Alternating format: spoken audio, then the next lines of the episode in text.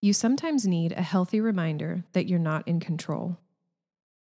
If you've been working on or towards something for a long time, you can sometimes get stuck in wondering how much farther you have to go if you're already there or if you have been going in a different direction than God wanted.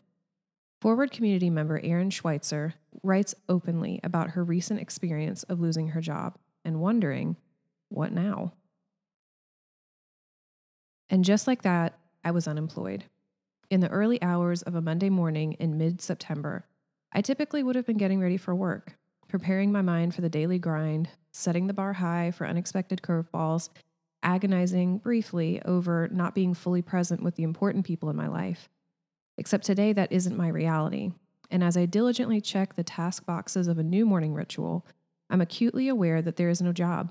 I'm unemployed, or in more dignified terms, in transition. Did it come as a surprise? Was it voluntary? Were the signs all there without a definitive timeline? Regardless of how we arrived, we're here.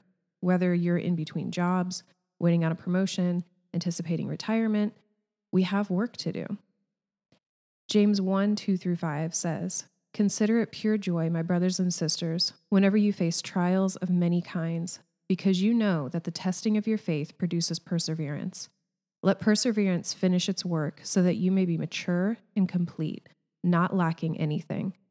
If any of you lacks wisdom, you should ask God, who gives generously to all without finding fault, and it will be given to you.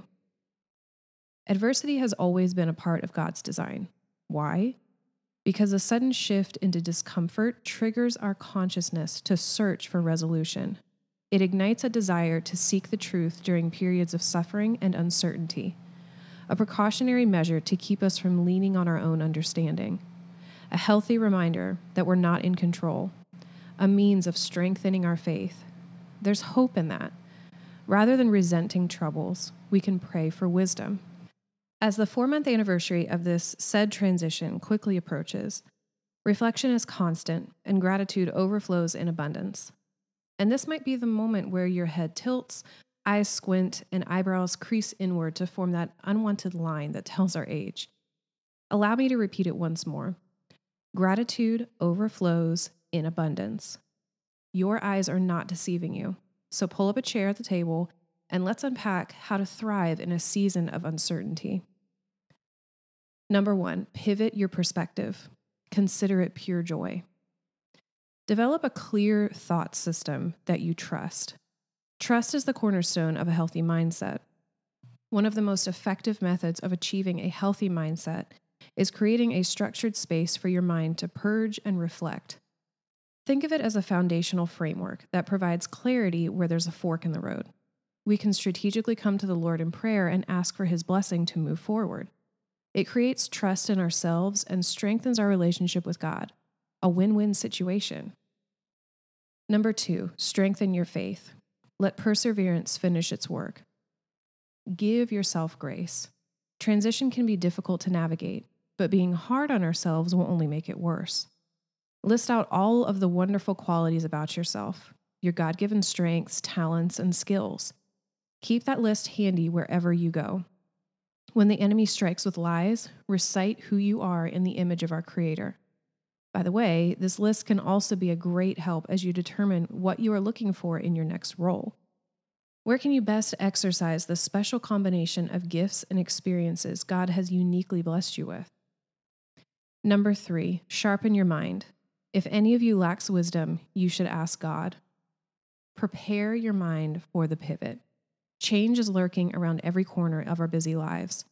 Priming your mind with wisdom is perhaps the most crucial layer of protection.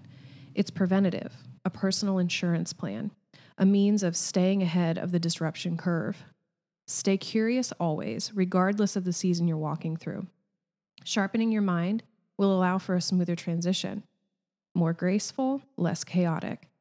Thriving in a season of uncertainty is not an oxymoron, rather, realistic optimism. It's achievable, it's uncomfortable, and its growth. It places trust in you and in Christ, knowing He will carry you through. Life on earth is made up of many unpredictable seasons that collectively make up one big transition to heaven. It's short in comparison to eternity. We have a unified purpose to grow the kingdom. Transition is inevitable.